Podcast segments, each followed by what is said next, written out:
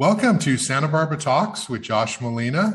It's such a pleasure today to be with someone who has an incredibly stellar reputation in education circles, and I'm really excited about having a conversation about all the great work she's done and a, a change in her career. Sean Carey, how are you doing today? Just fine, Josh. Thanks for having me. Thanks for those kind words.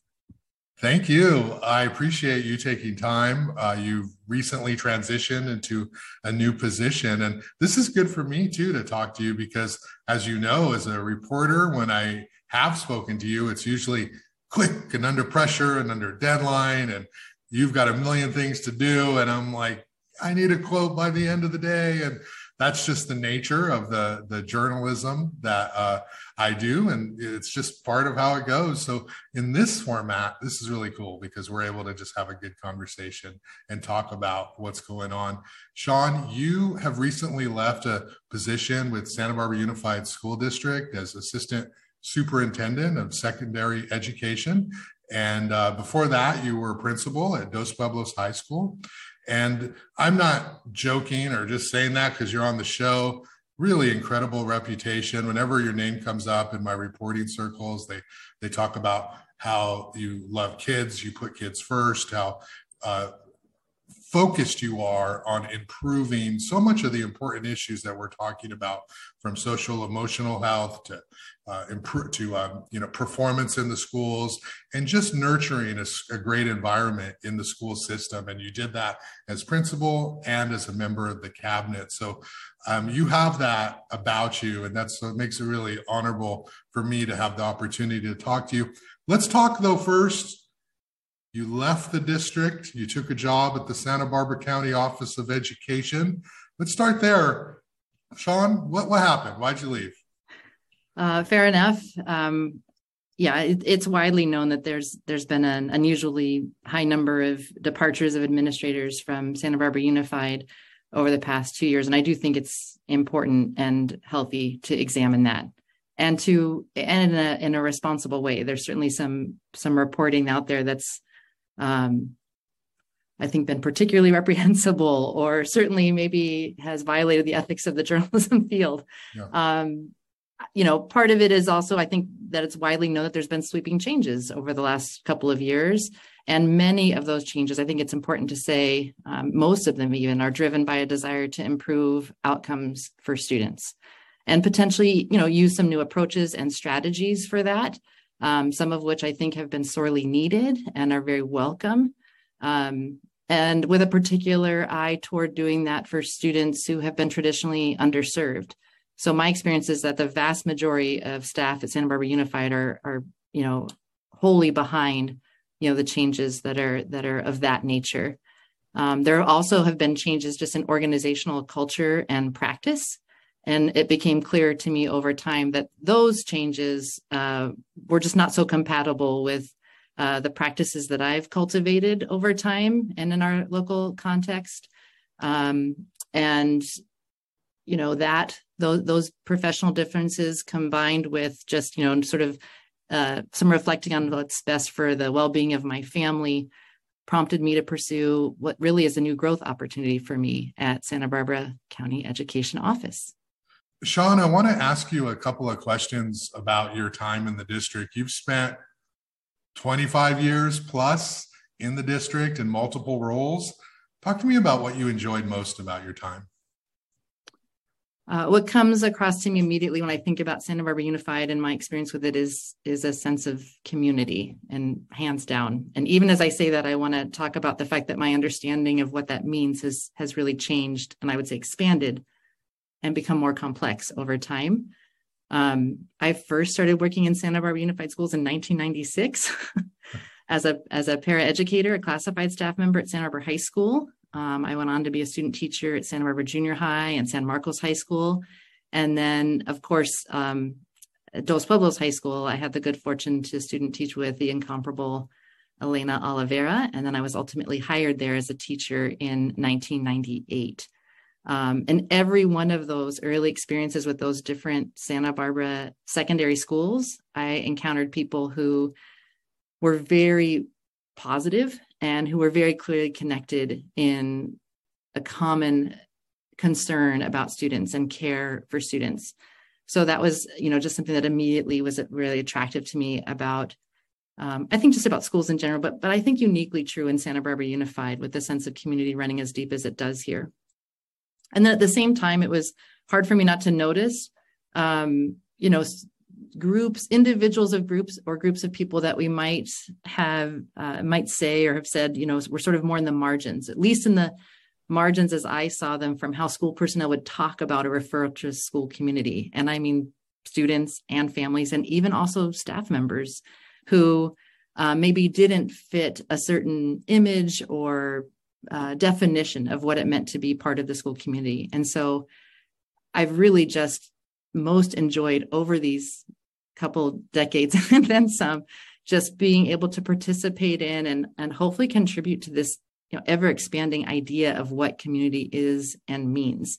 Um, and it plays out, you know, in all these ways. It plays out at the level of the classroom, but also school-wide or across the whole district. And it plays out in academic spaces and extracurricular spaces, but it also plays out in policies like attendance policies and communication practices, um, also in hallways and bathrooms and parking lots, you know, just, it's just everywhere in big and small ways and in overt and subtle ways. So we have to be continually examining who belongs, who, you know, really has a seat at the table.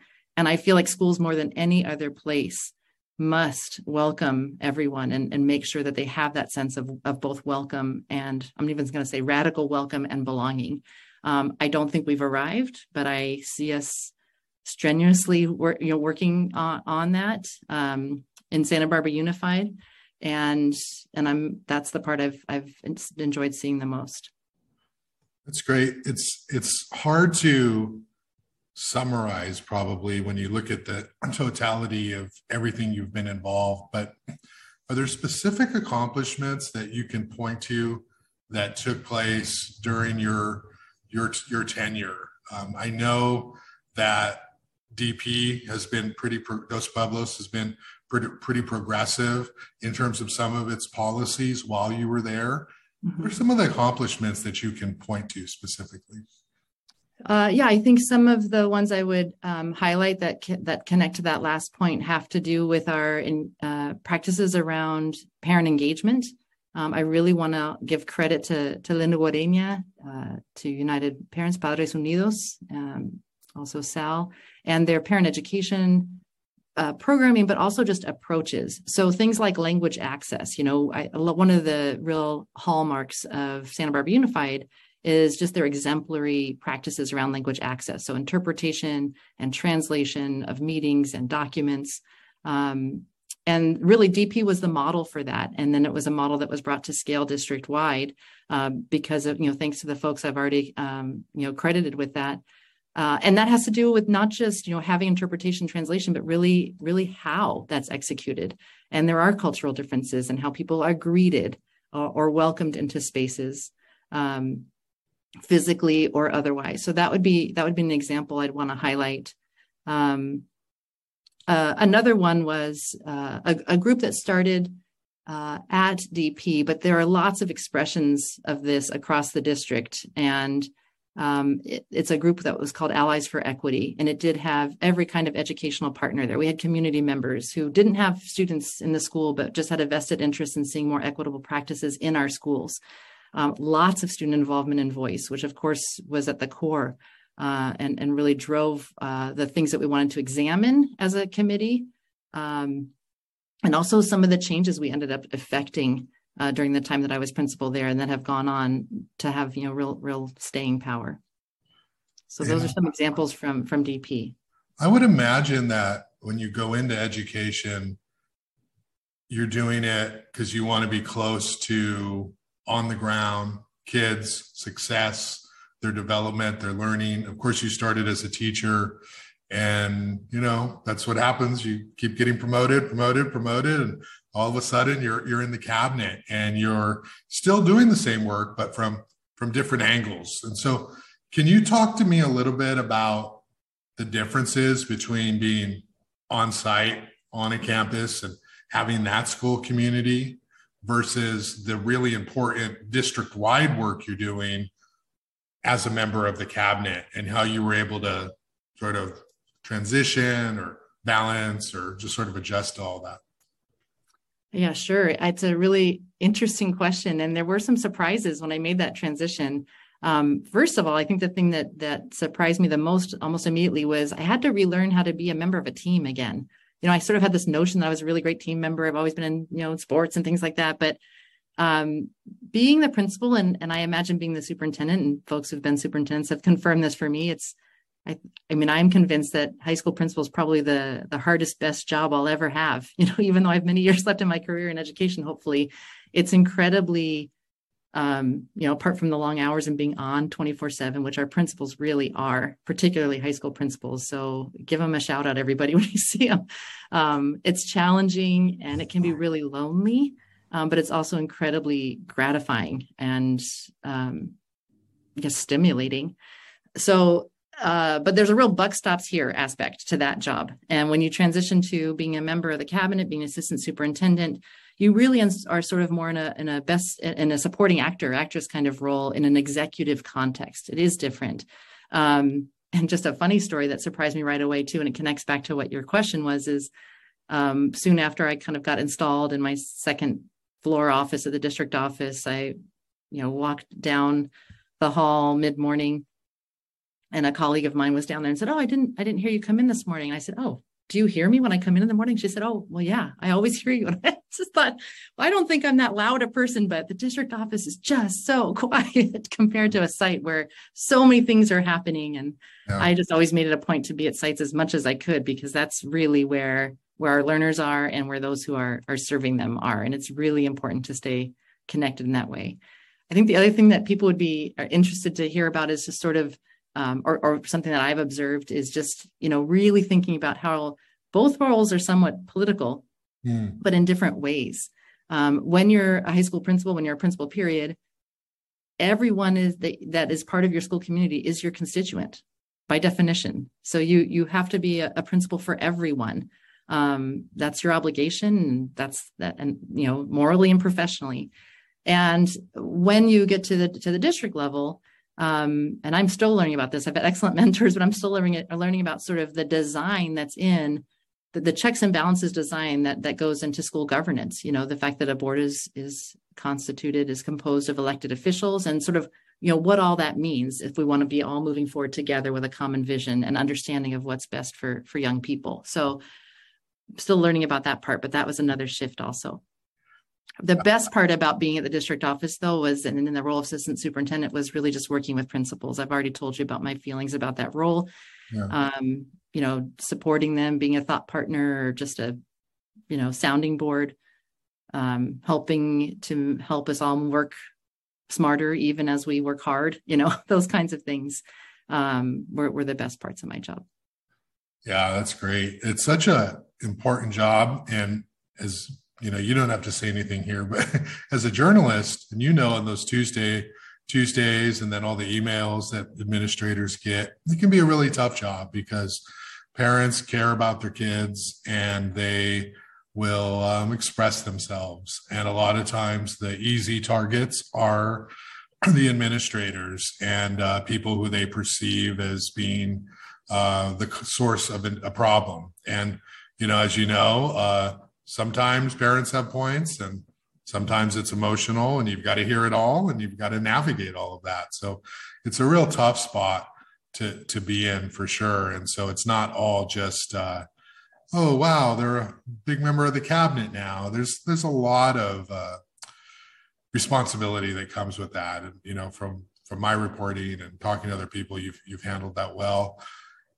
Can we talk a little bit about you? Um, and then I'm going to transition into like how you got into education in the first place. But who is Sean Carey? Can you, can you talk about your family, and you have children, and sort of how do you navigate having these important jobs and still managing and being part of a family?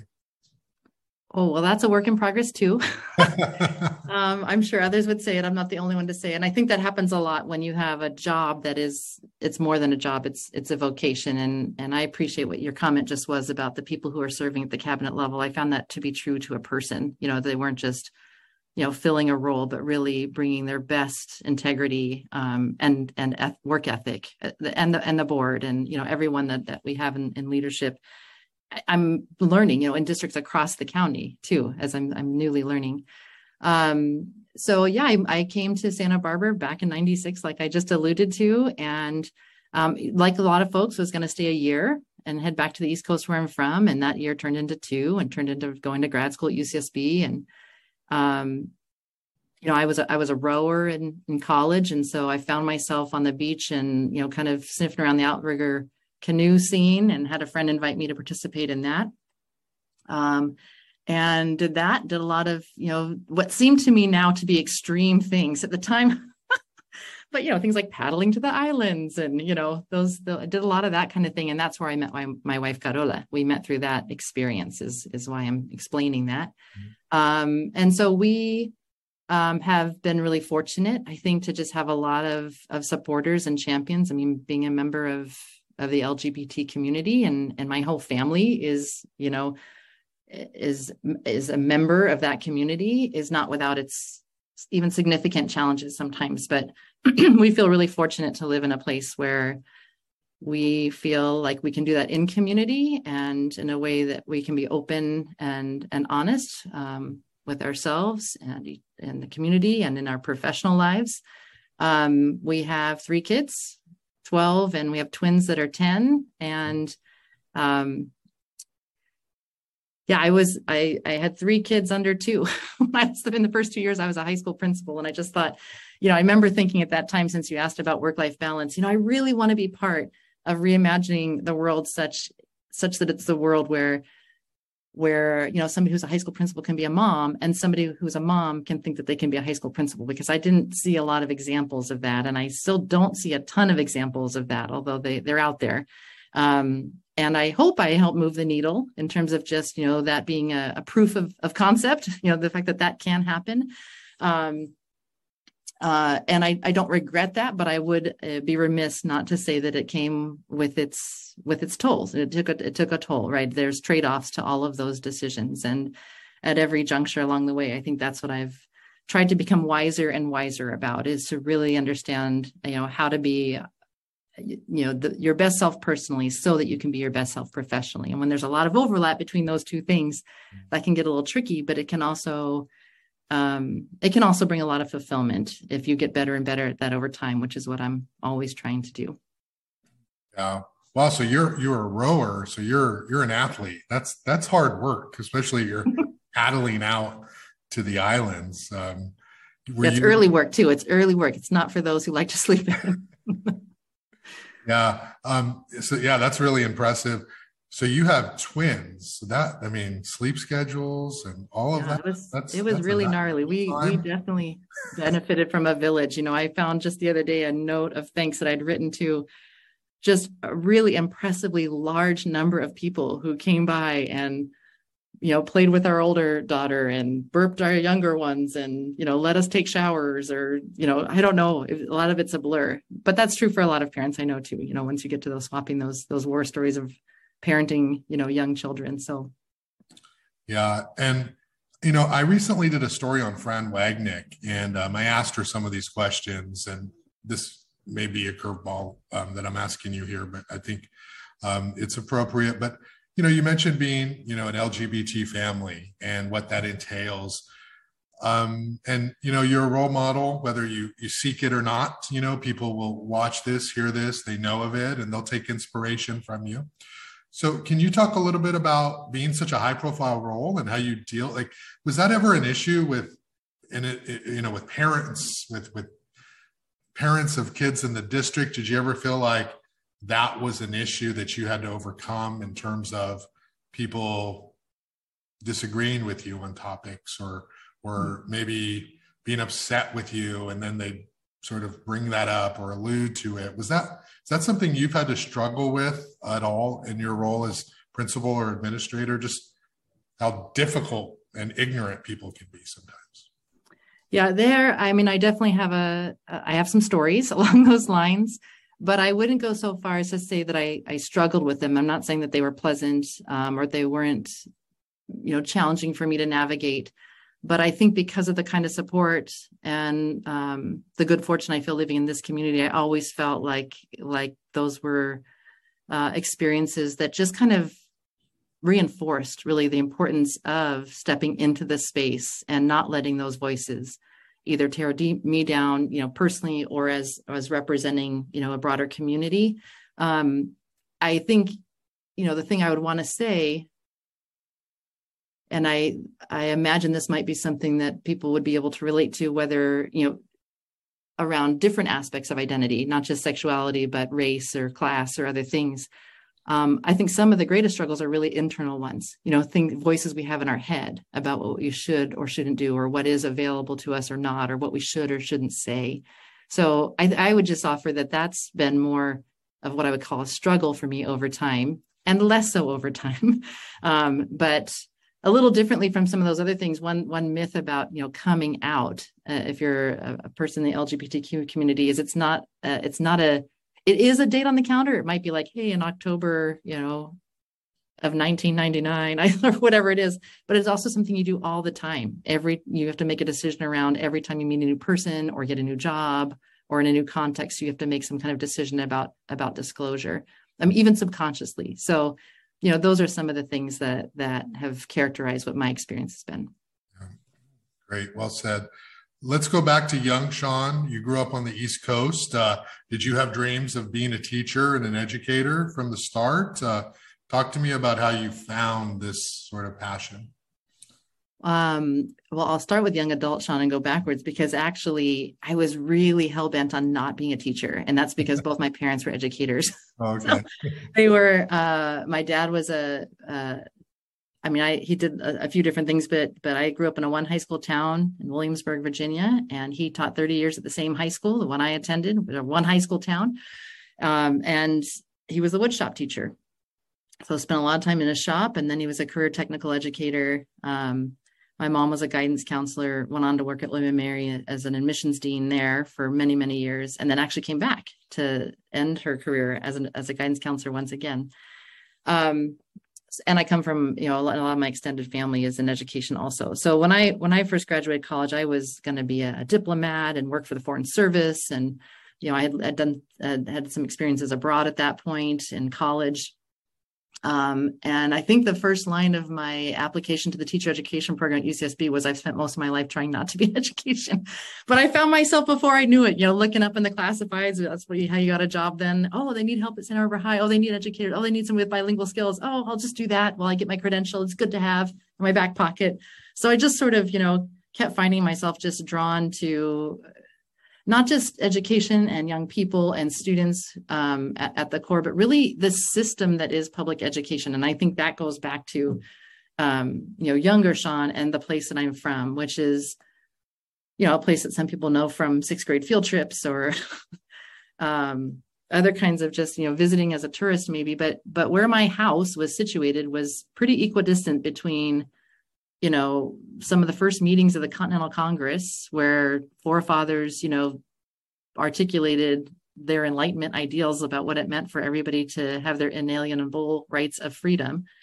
And, you know, ten minutes down the road this way, where we forcibly removed Native Americans and brought the first enslaved Africans to our shores. Mm-hmm. So I just literally lived in this tension of contradiction in my childhood that wasn't spoken, but that I think sort of was underpinning my sense making about the world, and how can we celebrate. And I have a deep sense of patriotism um, and connection, you know, all, all of this. Well, in our midst, I grew up in a very segregated community, which played out in the schools, especially once we got to the secondary part of our schools. You know, I sort of um, lost friends and classmates of mine who still were my neighbors, but I didn't cross paths with them in the same way anymore.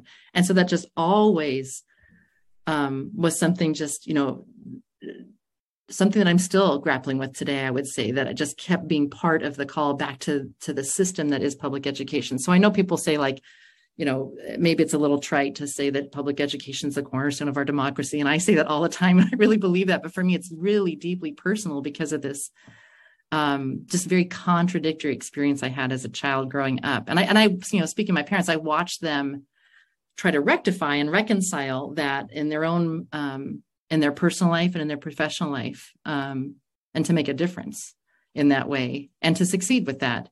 But it's it's hard work that's going to take people of color and white people, and it's and we're not anywhere close to being done with that work. Yeah, and and you said you went to U C S B for grad school, is that mm-hmm. correct? Um, and so was it that U C S B just had the program that you wanted, or um, what brought you to Santa Barbara, the beach? You came here, fell in love like so many people, or yeah, can you talk about that? Sure. It was, I mean, it was kind of a, a, a whim, really. I'd graduated from college and I had a, a teaching fellowship in Brazil. My major was Latin American studies. So I, you know, spoke and speak Spanish. Um, and at that time, I actually spoke pretty good Portuguese as well. Um, but it fell through. They had an economic collapse. I was going to teach at the American School in Rio. And so then I just was kind of in Williamsburg. I had played the harpsichord. My brother was in the fife and drum corps. And so I was just looking at a year of living in Williamsburg. Uh, or I had a friend driving west to do outdoor ed, because that's something that we didn't have in Virginia, but you have here, you know, the sixth graders who go to camp and different places. And I just asked if I could hitch a ride, and he dropped me off at the Chevron on Coast Village Road. And I thought that was Santa Barbara. I mean, it was pretty sight unseen. So I had a friend here that I'd met abroad in Chile. We had studied abroad in Chile, and she was like, you should come out to Santa Barbara. You know, you'd love it here. You'd save money, you know, work and save money. So that's what I did. And then yeah, I already explained the rest, how it just kind of turned into one thing after another from there, and couldn't couldn't find myself leaving. Although I have this funny story where when it seemed like I was finally staying enough for my dad to drive out an upright piano that was, you know, cluttering up their living room. And he made this cross-country trip, and we're, you know, all my ex-friends that helped me move the piano into a house, right? Because it's such a grueling task. We're situating it into the dining room. And a friend of mine who's a teacher at Santa Barbara Junior High is like, you won't believe this, but there's a moving tag on this piano, all yellowed and, you know, fragile, and it says Santa Barbara, California. So it's the piano I learned to, to play piano on, and been all over the world in the Navy with my mom's family, and here it, here it I is. think I was just meant to be in Santa Barbara, I guess. Oh, that's crazy. That's such a coincidence. Um, let's talk, Sean, about your new your new sort of uh, journey here, your new venture. When I found out that you were not going to be at the district anymore, it was a, a shocker, because you were somebody who, you know, you sort of think someday she's going to be the superintendent, you know? So I know that it's a, there's a lot of reasons why you left, and uh, there's a lot of reasons why a lot of people left the district. What are you doing at Santa Barbara County Office of Education? What is your, what's your role there? What, how are people going to interface with you going forward? Um, so my title is, it's a great title, Director of School and District Support. Okay. Um, I love it for its ambiguity, um, and I love it for its um, what, what I what promised to be, I think, a lot of a lot of flexibility, um, because I and I want to be very mindful of the fact that I'm very new on this team, and it's clearly a team of very um, competent and varied folks who have varied backgrounds and skill sets, and with a lot of expertise. So here I am sort of representing our, our division and, and the county office as a very, very new member of the, the team, um, who's been very welcoming t- to me. Um, but a really important, I would just say, precept that I've picked up on already is, you know, meeting schools and districts where they are. And that's the that's how support has to has to work. Um, and we're in this incredibly complex context of public education in the state of California, which is always figuring itself out, and um, which is absolutely driven by, that, by this idea that educators know best and localities know best, but then it's tempered by this need for accountability and compliance. Um, and I think that's where the, you know, I'm, I'm picking up early on sort of the value among many things, but at least in my role here at the county office, um, I think one of the things that that is really, really an asset and a resource for folks is just kind of bridging those things, sort of what we want to be doing in education with what we have to do to be able to do what we want to do. And so there's twenty different districts in the county and ten charter schools. And I'm just learning a lot. I'm learning a lot uh, already about how differently, I mean, there's school districts that don't even have triple digit numbers of students. Um, and then there's really large ones with seventeen thousand, you know, all in elementary school. So we have to Um, be able to provide services and resources for school districts and schools of all shapes and sizes. And that's a really, that's a really neat part of, of the job for me, um, having just explained sort of what's always been attractive to me about understanding how education works and what I believe its potential to be and, and making a difference for the way our society operates. It feels sort of like when you do a jigsaw puzzle and you can kind of really see one part of it really well. Like when I'm a classroom teacher and I've really, let's say it's like a farm scene. I've really got the barnyard down. Like I know where all the pigs and sheep go or whatever, but somebody over here, or I go to be a principal and I'm working on the barn. Now I see the structure. I see the, and then you go to the district. Oh, the farmhouse and the, you know, what goes on in the kitchen. And I'm just sort of seeing the whole, you know, picture come into focus of the way the system of education works. I think that's really um, valuable for me. I'm not yet fifty. I have a lot of years left. I don't plan to leave this beautiful community. You've been hearing how much I'm in love with it. So don't count me out. You know, maybe one day I'll uh, be back at a district office, and I know I'll be uh, wherever I am. And even if it's it's here over over the years and remaining my career, I'll be wiser and better for having had this experience. Yeah, that's that's well said. You are learning, and that's a good example, right? Sometimes in life, sometimes in our careers, we have to uh, learn new jobs. We have to take different jobs. We have to go in a different direction. And uh, maybe we, we go back to where we were later when the culture changes. You never know where things are gonna, gonna, gonna wind up. But from everybody who has talked about to me about your new position, they're super excited about, you know, what you're gonna do in this, in that new role. So that's really exciting. You know, Sean, uh, this has been a really good conversation. It's been such a pleasure to be able to talk to you in this format. And I look forward to more conversations in my reporting on all the stuff you're working on in your new role.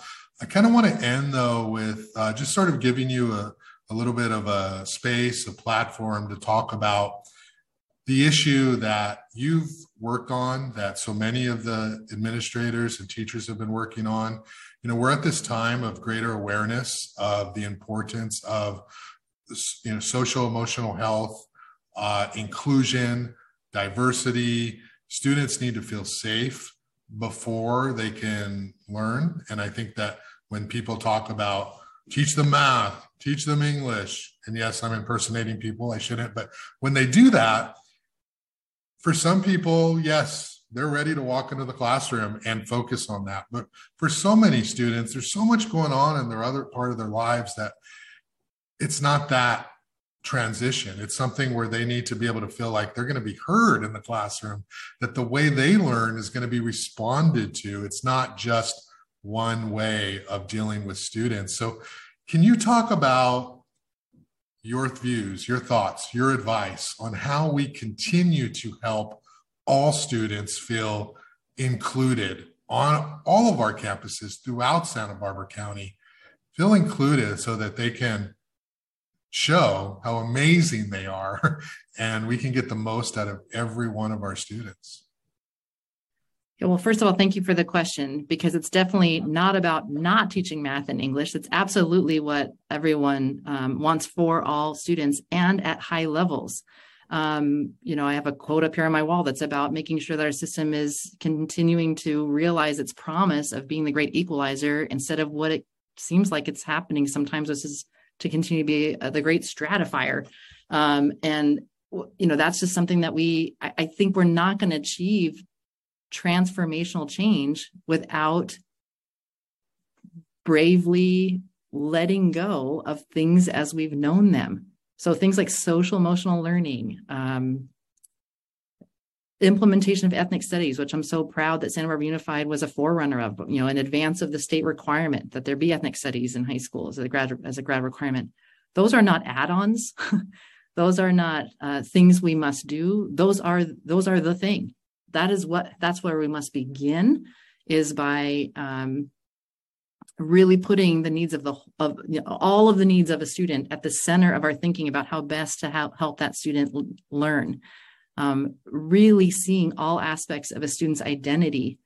Um, and if we don't understand all aspects of a student's identity, pausing and making sure that we build bridges toward that. Because if, if, if students are not fully present in the form of being fully seen, fully valued, um, experiencing a sense of belonging, their their learning is curtailed, their learning is limited. So it's not about doing these these initiatives that we hear so much about in the news and in school districts across our our country, even um, at, as new or add-on things. It's about making them the thing and really doing a paradigm shift there if we want to see different different outcomes, if we really want to see transformation. And it means that people in the people of privilege uh, or in the dominant culture, or people who've had experience uh, and have benefited from the system as it's been, and that includes me. You know, um, I'm very I'm very aware of that. Although I sometimes forget and need to be reminding myself or asking others to help me to be reminded. That's part of how bias works.